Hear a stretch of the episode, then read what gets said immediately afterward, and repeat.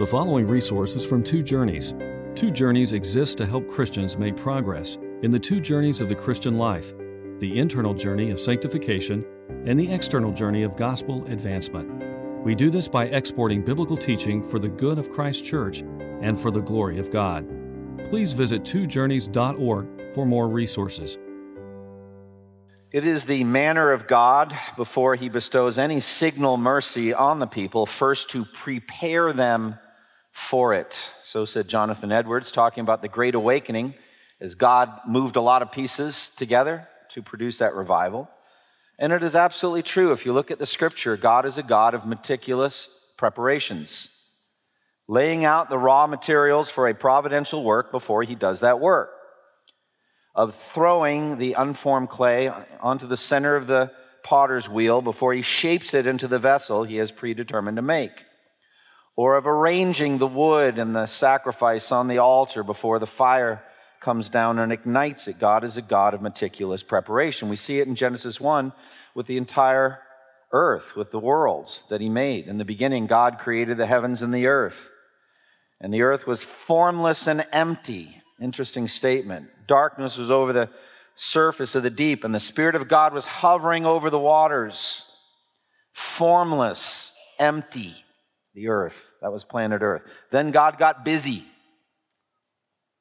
shaping a planet just right for human life, working day by day, creating light, separating light from darkness, separating the waters in the atmosphere from the waters down below on the surface of the earth, separating the sea from the dry land, step by step, preparing things, getting things ready for human life, for man created in the image of God. So God is a God of meticulous preparations. But that, if that's true of physical creation, it's even more true of the complexities of redemptive history.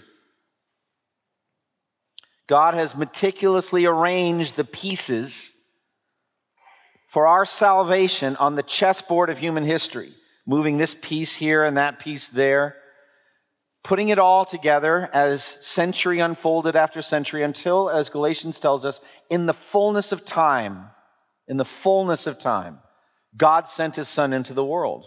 In the fullness of time means effectively when all of God's preparations for the coming of his Son into the world were complete. God had raised up the Jewish nation. He had established the kingly line of David. He had spoken clearly through the prophets. He had borne patiently for centuries with the sins of the Jewish nation. He brought judgments on that nation through two exiles, first to Assyria and then to Babylon, then reestablished a small remnant of Jews in the promised land under Gentile dominion. Then at just the right time brought Jesus, his only begotten Son, into the world. Then God meticulously prepared Jesus for thirty years for his role as Savior of the world. Jesus grew in wisdom and in stature and in favor with God and man, step by step being gotten ready. For thirty years getting ready until the time came for him to be revealed to Israel and that he could begin his work of amazing miracles and perfect teachings that identified him as the only begotten Son of God, the Savior, the only Savior from sin. Then at just the right time, God prepared the climax of Jesus' mission to the world, the journey to the cross and then to the empty tomb.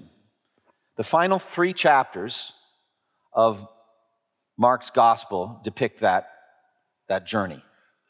And we're beginning that today. Mark fourteen, fifteen, and sixteen. Jesus' journey to the cross.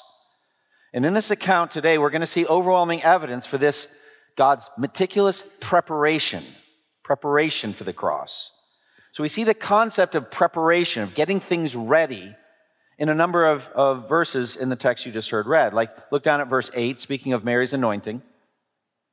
She poured perfume on my body beforehand to prepare for my burial, one of the translations says. Prepare for my burial. And then a few verses later, verse twelve, Jesus' disciples asked him, where do you want us to go to make preparations for you to eat the Passover? So we'll deal with that text next week, and also in verse fifteen and sixteen next week. He will show you a large upper room furnished and ready. Make preparations for us there. So the disciples left and went into the city and found things just as Jesus had told them. So they prepared the Passover. So we're going to look at all that next week, but that's where we're heading. It's preparations. It's getting things ready. And as we'll see today, these are just some of the preparations that God was orchestrating to bring Jesus, his son, to his bloody substitutionary death on the cross. Now this morning, we're going to see that God's preparations for that, for the cross, went back before the foundation of the world, extended through all of Jewish history, included Jesus' most hateful enemies, included Jesus' most devoted followers, extended even to the bet- bitter betrayal by one of his closest followers, one of Jesus' apostles. Step by step, meticulous preparation, bringing us to the cross. Preparation for the cross. Now, the cross, we believe as Christians, is the centerpiece of the Bible and of all of human history. It is the center of Christian theology. By the cross alone are our sins atoned for. By the cross alone are we reconciled to a holy God. By the cross alone are we delivered from God's righteous sentence of death and hell. By the cross alone are we cleansed of all of our defilement and made pure. By the cross alone are we clothed in perfect righteousness. By the cross alone are we brought into an eternity in heaven. So we understand the centrality of the cross.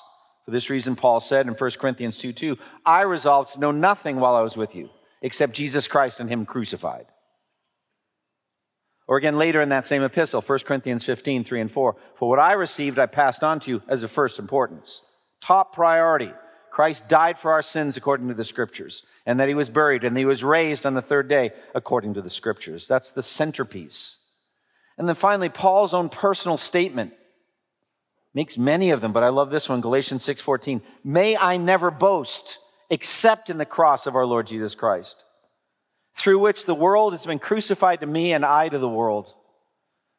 Paul's saying the cross changed everything for me, the entire way I look at myself and the world and everything. And I'm only going to boast in the cross of Christ. The infinite value of the cross can only be seen by faith. It's easy to misunderstand Jesus' death on the cross as though it were some kind of tragic mistake, some kind of horrific blunder, a hideous miscalculation on the part of Jesus. He had made enemies of powerful, very powerful men. He was sucked into their vortex of pride and power, got sucked in over his head, suffered the ultimate penalty for his naivete. But this is a grave error. Now, it's not that way at all. Jesus' death on the cross was the result of the meticulous plan and purpose of God, orchestrated in space and time through the specific actions of people who were doing God's will, whether they knew it or not. Jesus said it plainly, John ten eighteen, no one takes my life from me, but I lay it down freely of myself. I have the authority to lay it down, and I have the authority to take it back up again. This command I received from my Father. It says it all. So we see this when it comes to the cross, the centerpiece of all human history, all biblical theology. All roads lead to Calvary. All roads lead to the bloody cross of Jesus Christ. Here we see God's sovereign, meticulous preparation that brought us there. So in today's outline, we're going to see the preparation by predestination, and then by prophecy, by prediction, by plotting, by the perfume poured out on him, and by betrayal. So let's walk through these. First, preparation for the cross by predestination. The Bible reveals that the cross was predestined by God before the foundation of the world.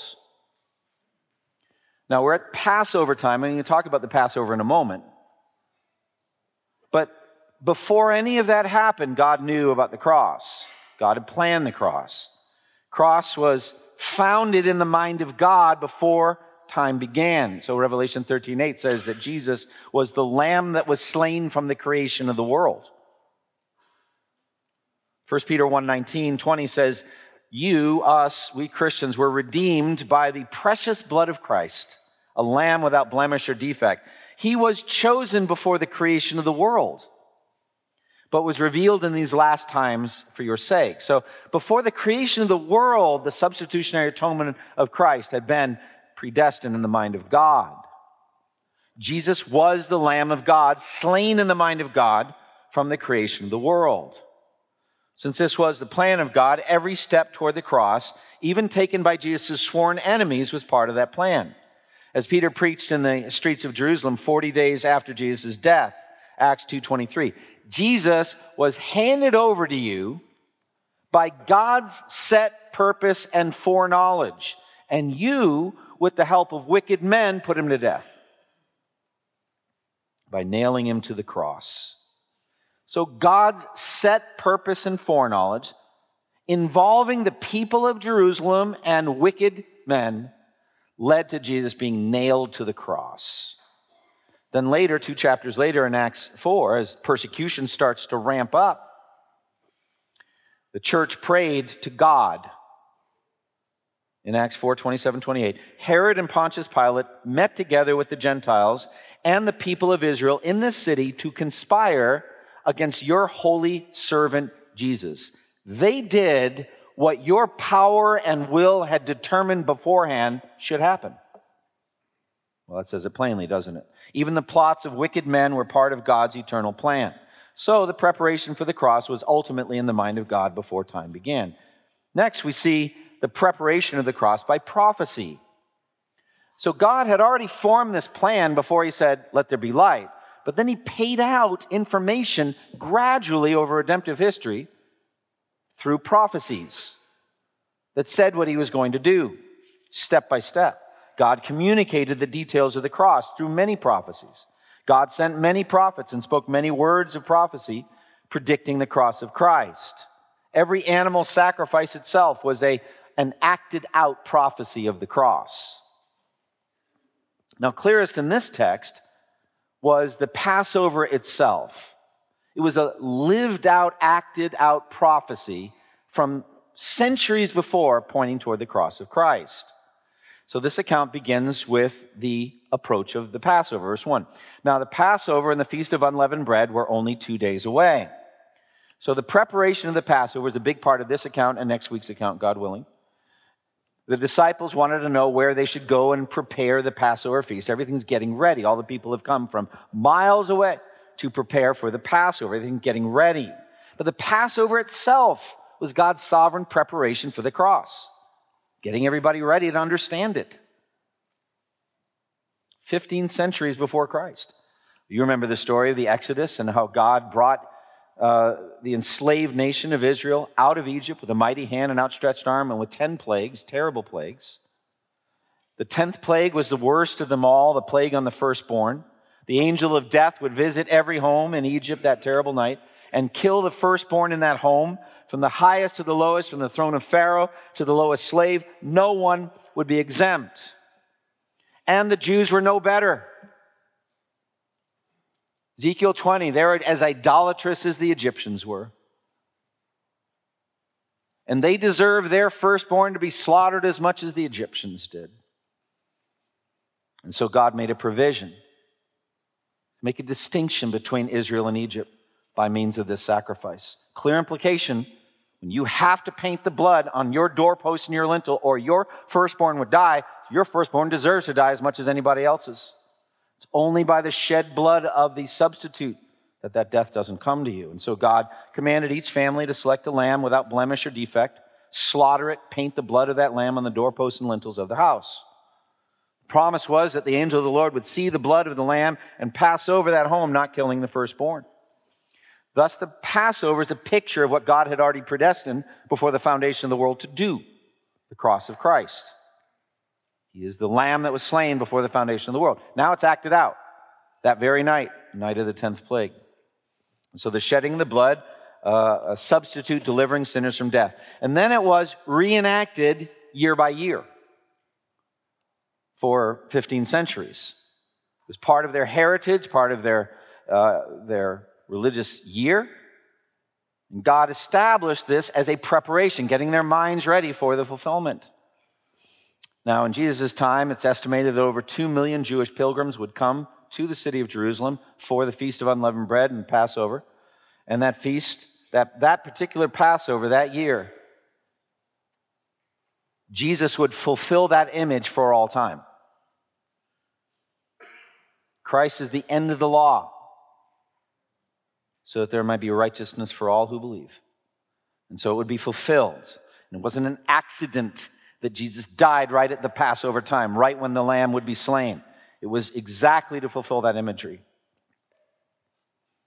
And so the application of the blood of Jesus, the substitute, to our souls is what enables us to survive Judgment Day. As Romans three twenty-five says, God presented him as a propitiation through faith in his blood. Propitiation means one who turns aside the wrath of God by the payment of a sacrifice. That's what propitiation means. Jesus is that. And so Romans five nine says, since we have now been justified by his blood, how much more shall we be saved from God's wrath through him? So, of course, I haven't given the whole raft of prophecies from the Old Testament pointing toward Christ, of which there are many, but I'm focusing on the prophecy, the acted out prophecy that was the Passover. Next, we see the preparation for the cross by prediction. Now, in this, I mean specifically Jesus's stated predictions of what was going to happen leading up to the cross, effectively saying, I am the fulfillment of all those prophecies. It's happening now. And so he got them ready by predicting what would happen to him.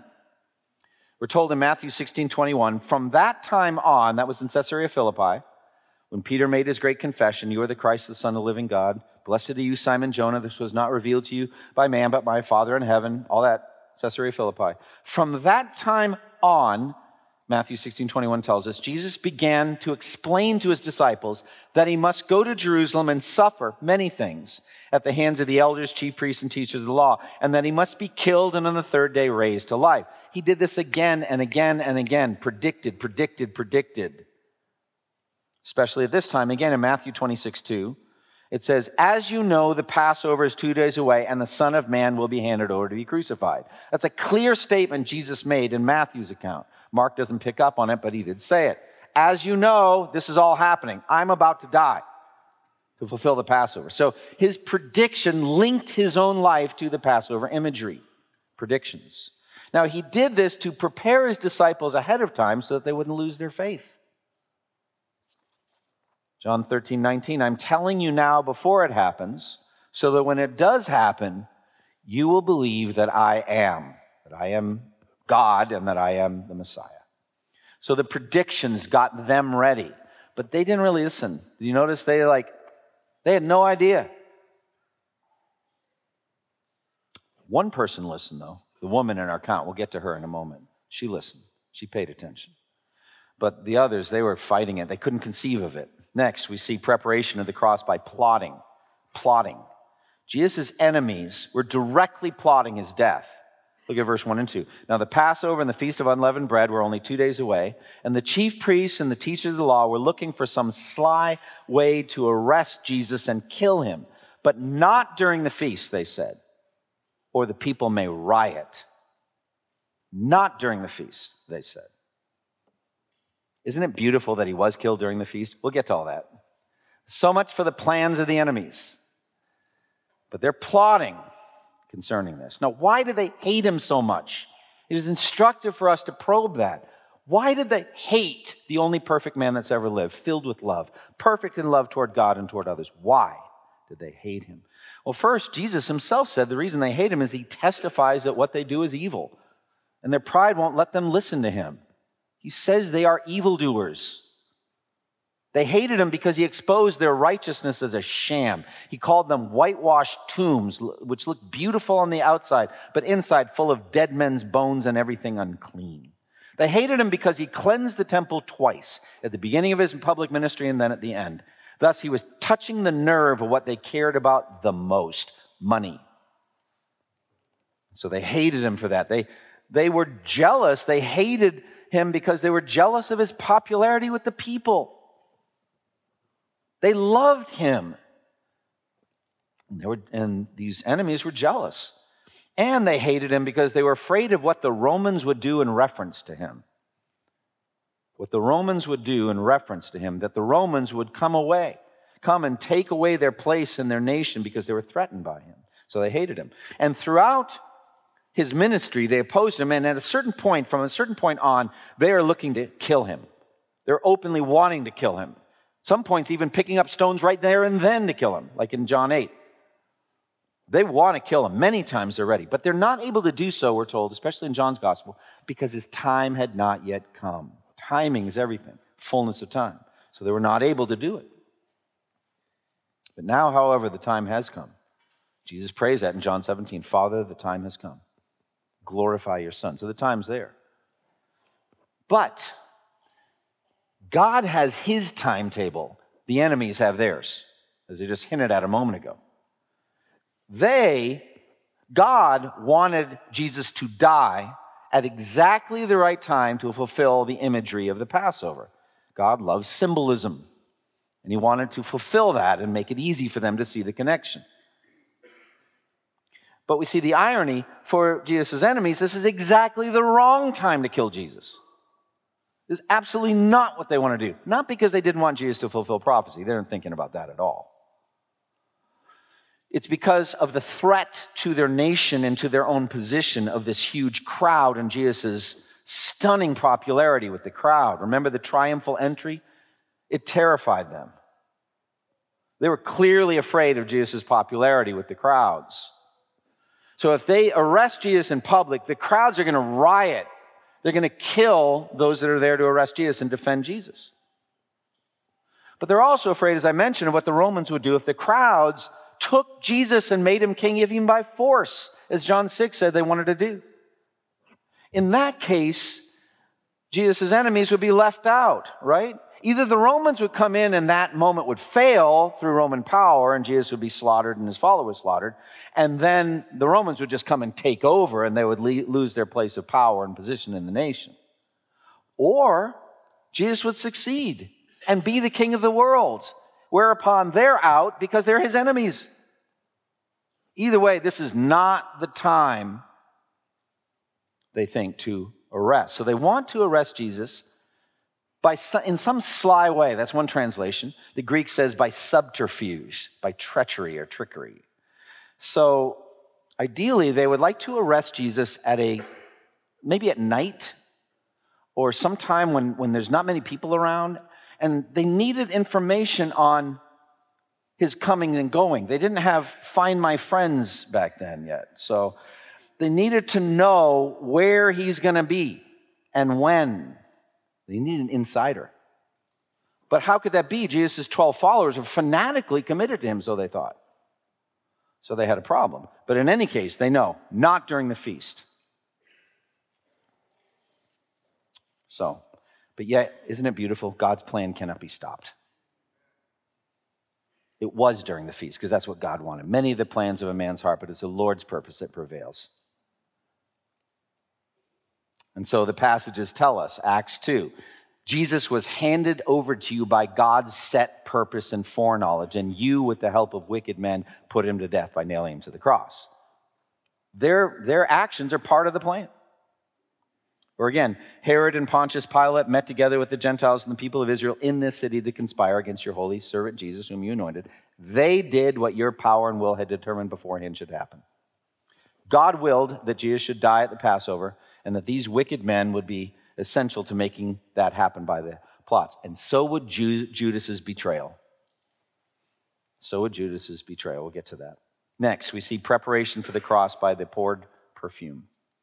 In the middle of all this swirling evil, there is this act of pure beauty. Pure beauty. Sacrificial worship. Poured directly on the head and feet of Jesus. And I would argue to some degree, I think even simply straight out, this is the point of everything. It really is. The point of the cross. Why did God make the universe to begin with? For his own glory, for a radiant display of his glory. But God already knew how glorious he was. He didn't need to make anything to prove it to himself. So then God made sentient beings, angels and humans, to be able to see and appreciate his glory and praise him for it. He made the universe because he's generous and he wanted to share himself. And so it's all about worship, but sin entered the world blocking that worship that God created us to do. Jesus came to remove that sin problem, that sin blockage by his death and his resurrection, by the outpoured Spirit, by his salvation plan, to heal us of sin so that we could get back to the original purpose, which is worship, worship. Jesus came into the world for that purpose, to effect worship. As he said to the Samaritan woman in John four, a time is coming and is now come when the true worshipers will worship the Father in spirit and truth, for they are the kind of worshipers the Father seeks. God is spirit, and those who worship him must worship in spirit and truth. So in the midst of all of this wickedness, this confusion, swirling plots by these powerful wicked men, in the midst of the apostles at their worst, we're told in another place, some of them bickering about which of them was the greatest. Some of them boasting that they love Jesus more than any of the others. And one of them, showing his true nature as a devil, betraying Jesus. That's going to happen that night. In the middle of all of that, we get one beautiful act of worship by this woman. So beautiful. So let's look at the act, the act described. Look at verse three. While he was in Bethany, reclining at the table at the home of a man known as Simon the leper, a woman came with an alabaster jar of very expensive perfume made of pure nard. She broke the jar and poured the perfume on his head. Now, all four Gospels have an account of a woman anointing Jesus. Now, Luke speaks of a sinful but forgiven woman who anoints Jesus' feet with her tears and dries them with her hair. But Matthew, Mark, and John all speak of this one incident that we're looking at now. And I think it's clearly a different time, different woman too, I believe. So John identifies this woman as Mary, the sister of Lazarus, the man that Jesus raised from the dead in John eleven, and, and for, with whom Jesus had a close love relationship. Martha, Mary, and Lazarus were close friends with Jesus. Martha and Mary are also well known. They were dear friends of Jesus. Now, we're told the anointing takes place in Bethany, very close to Jerusalem. And we're told it happened in the home of a man known as Simon the leper. We know nothing else about this man. He's not mentioned in any other account. So there's nothing to say about him. It's just where his home was. Now, John tells us this anointing took place eight days before the Passover. John positions it chronologically. So Mark has rearranged it and kind of inserted it here. But with John, we get the full picture of the chronology. So, a sacrificial gift. Mary took an alabaster jar of pure spikenard. One of the translations gives spikenard. John says it was pistic nard coming from the head or spike of a fragrant East Indian plant. Belonged to the genus Valeriana, which yields juice of a delicious odor. The plant grows in the distant Himalayan mountains and was extremely costly. You can well imagine. It's traveled a long distance to get there. Now, John tells us, and Mark tells us here, that it, it was valued at three hundred denarii. So a denarius was a day's uh, wage for a laborer. So that's a year's, year's worth of money. It's a lot of money. Furthermore, it was in a costly alabaster jar. You picture like a flask with a slender neck, sealed at the top. And uh, for her to get at it quickly, she chose to break the neck of the alabaster jar and pour the whole bottle over Jesus' head, and also John tells us over his feet. Mark just says head, but head and feet. And then we get the disciples' reaction. Verse four and five. Some of those uh, present were saying indignantly to one another, why this waste of perfume? It could have been sold for more than a year's wages and the money given to the poor. And they rebuked her harshly. Now, John tells us that Judas was the ringleader of all this. He led out in this. And John, under the inspiration of the Holy Spirit, probes Judas's heart. John twelve six, Judas did not say this because he cared about the poor, but because he was a thief. As keeper of the money bag, he used to help himself to what was put into it. It's disgusting. It's absolutely disgusting. Because we're told in Luke eight that some women, some wealthy women, were supporting Jesus out of their means. And Judas is plundering that on the side. Jesus had given the money bag to him to take care of. It's not like he didn't know who Judas was. However, it seems all of the disciples shared to some degree Judas's um, ab, you know, abhorrence of this action. They're all on board with what he's saying. They don't get it. It doesn't make sense. I mean, Jesus has just got done in Matthew's gospel with the whole sheep and the goats thing. Remember? The sheep and the goats. I was hungry, you fed me. I was thirsty, you gave me something to drink. All of that. That's a whole bunch of benevolent ministry, a whole bunch of mercy ministry. And if you do it, you're in heaven. If you don't do it, you're in hell. And all this. All right. And then just a short time later, there's a woman pouring a year's worth of wages all over him, and he's fine with it. It's confusing. Years ago, remember those "What Would Jesus Do?" bracelets? Like, I don't always know what Jesus would do. Does he seem unpredictable to you? I, I don't think, I think I would have understood their objections. But he defended her. Look at it in verse six through nine. "Leave her alone," said Jesus. "Why are you bothering her? She has done a beautiful thing for me. The poor you will always have with you, and you can help them anytime you want, but you will not always have me. She did what she could. She poured perfume on my body beforehand to prepare for my burial. I tell you the truth, wherever this gospel is preached, throughout the world, what she has done will also be told in memory of her." Well, I can't imagine a stronger defense. He describes her lavish gift as a beautiful thing. The Greek word implies it was a virtuous act. He addresses their concern uh, for the poor by citing Deuteronomy fifteen eleven. "There will always be poor in the land." He then challenges them about the poor. You can help them anytime you want. It's a bottomless pit. It never ends. You always have poor people with you. And anytime any of us wants to help the poor, we can do it. And I do believe, as in the sheep and the goats, God's going to talk to us about it on Judgment Day, how much that was. But, Jesus said, you'll not always have me. Not like this. This is an amazing statement.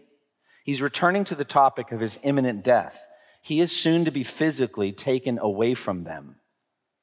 He specifically says she anointed his body to prepare for his death. Verse eight, she did what she could. She poured perfume on my body beforehand to prepare for my burial.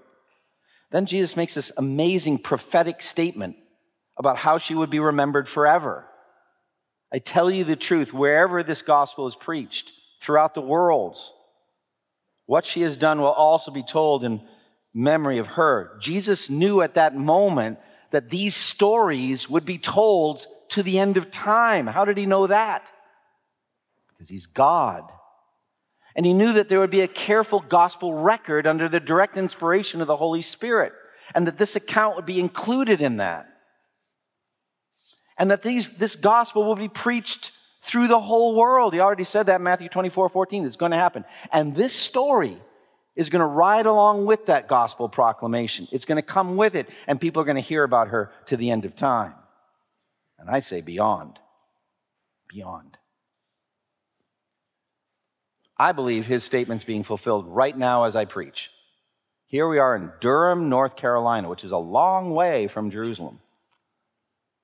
And we're centuries later, and we're talking about her. Jesus is a prophet. But I think it goes beyond. It goes beyond this moment. It goes on into heaven. It goes into heaven. Why is that? Because we already learned from Mark thirteen thirty-one. Look at it.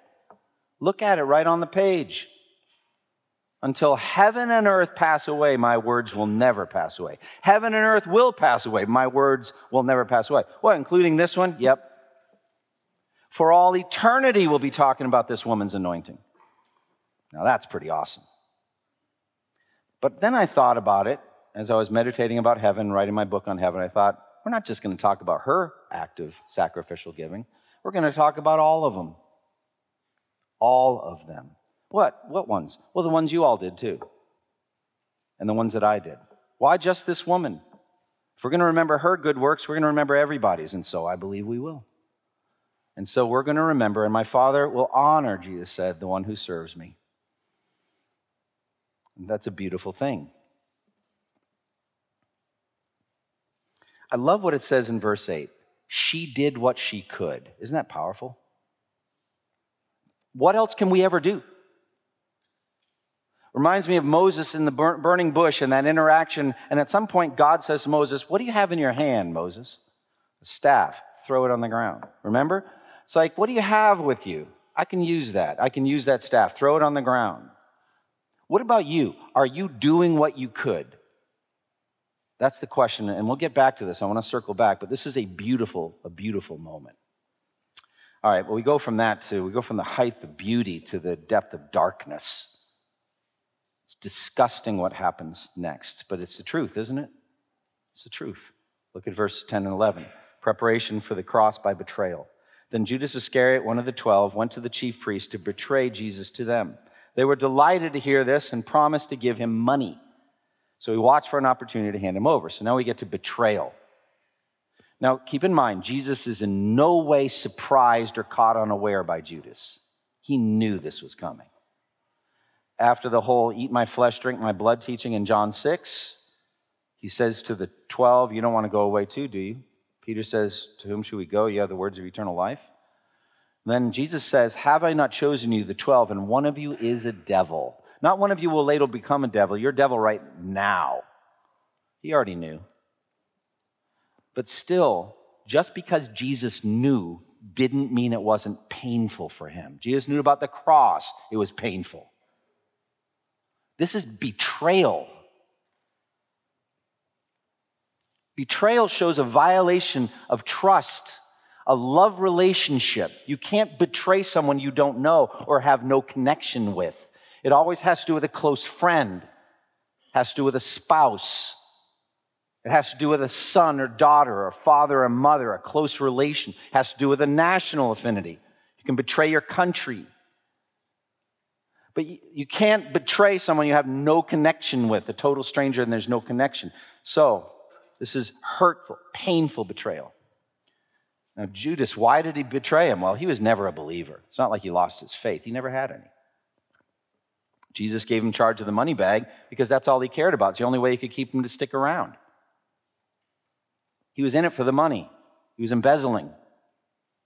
In all of the gospel accounts, it's immediately after this anointing by Mary that he goes out to say, what can I get for Jesus? It's it directly, you get a sense of cause and effect. It's like, all right, if we're going to be doing that, we're going to pour a year's worth of wages on the ground, the game's up. It's time to trade Jesus in for what I can get from him. And look at the valuation question. You can't see it, but listen to the valuation question in Matthew's account. Matthew twenty-six, fourteen, fifteen. Then one of the twelve, the one called Judas Iscariot, went to the chief priest and asked, listen to this, what are you willing to give me if I hand him over to you? What's it worth to you? It's, it makes you want to vomit. I mean, what, what's he worth to you? thirty pieces of silver. Little knowing both sides. They were directly fulfilling a prophecy in Zechariah, but thirty pieces of silver. So they measured out thirty silver coins. Cold-blooded idolatry on the part of Judas. He was in it for the money. He loved money. He was covetous. And then selling his soul for thirty pieces of silver. And yet, his initiative is instrumental. It's a catalyst for the timetable of Jesus' death. It was instrumental because now they have what they were looking for, an insider who can give knowledge, specific knowledge of Jesus' comings and goings, and that's going to lead to Gethsemane where Jesus would be arrested. Now, the point of all of this, as I've said, is worship. So let's bring this to application and bring it to a close. God created you and me to worship him. The only reason we don't is sin. That's why we don't worship him as we should. Mary's act of sacrificial giving was both a unique moment in time that could never be repeated, but also a timeless pattern or paradigm of worship. It's both. It was unique because Jesus said, you will not always have me. We cannot anoint Jesus' head and feet physically. He's up in heaven. We don't we not have that ability to do it. Furthermore, we can't prepare for his burial because death no longer has mastery over him. He will not die again. He doesn't need to be prepared for burial. That moment has passed. So it's not possible for us to love Mary or love Jesus specifically the way Mary did. And yet, as unique as that moment was, it clearly also is to some degree a paradigm for lavish worship. It's based on faith. What was she doing? Preparing him for what? Burial. So I told you there was one disciple there who took Jesus' words seriously. He's going to die. She maybe didn't fully understand. Of course she didn't fully understand, but she believed that what Jesus said was true.